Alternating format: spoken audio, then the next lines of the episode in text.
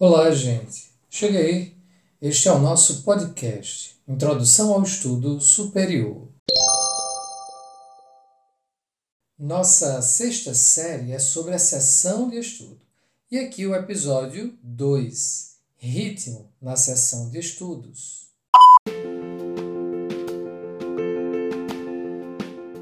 Gente, um aspecto fundamental da sessão de estudos, cujo cuidado nos dará muito maior condição de ter proveito, é o ritmo que imprimimos aos nossos esforços. Trata-se de um dos aspectos do manejo do tempo durante os estudos, sobre o que nós já falamos em outro momento.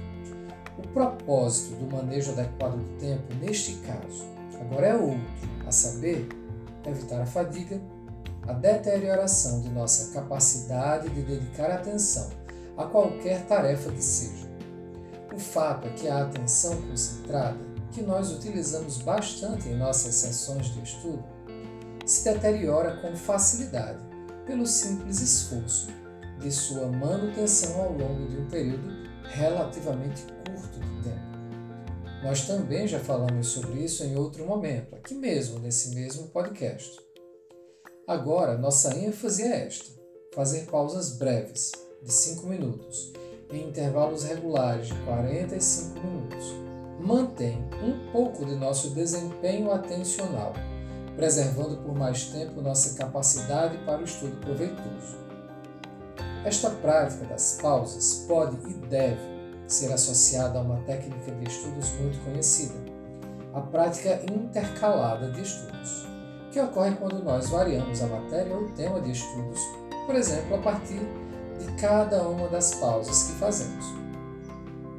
Além de variar a matéria ou tema de estudos, nós podemos variar o tipo de atividades que realizamos: leitura, anotações, realização de exercícios e assim por diante. Se realizamos exercícios, por exemplo, é muito comum respondermos a uma bateria de exercícios de mesma natureza ou de natureza semelhante. Isso também pode e deve ser diversificado. O ideal é respondermos uma bateria de exercícios bastante diversificada. E isso pode ser particularmente útil se o tema de nossos estudos é algo relacionado à matemática.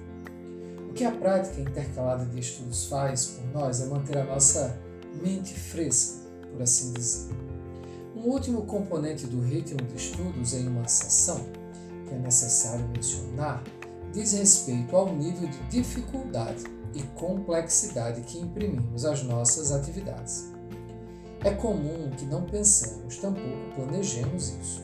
No entanto, uma recomendação muito comum quanto a este aspecto é que adotemos uma estrutura em que as atividades mais fáceis e de menor complexidade sejam as primeiras a serem realizadas. Isso é importante porque a nossa atenção vai sendo preparada para atingir seu maior nível de desempenho no meio da sessão de estudos, o que é mais adequado à nossa psicofisiologia. Assim, depois de algum aquecimento, passamos à realização de atividades mais exigentes, para as quais estaremos melhor preparados. Dessa maneira, responderemos melhor a elas e sofreremos menos com a eventual frustração de não conseguir responder um exercício ou compreender algum conceito coisas do tipo. Isso é muitíssimo importante, também como um cuidado preventivo relacionado à nossa própria regulação emocional. Por fim, antes de concluir a sessão de estudos, mais algumas atividades menos exigentes, à guisa de desaquecimento.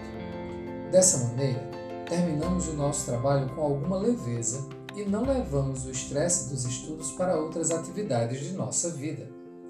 Esta é mais uma estratégia que demanda de nós a disciplina de que tanto falamos.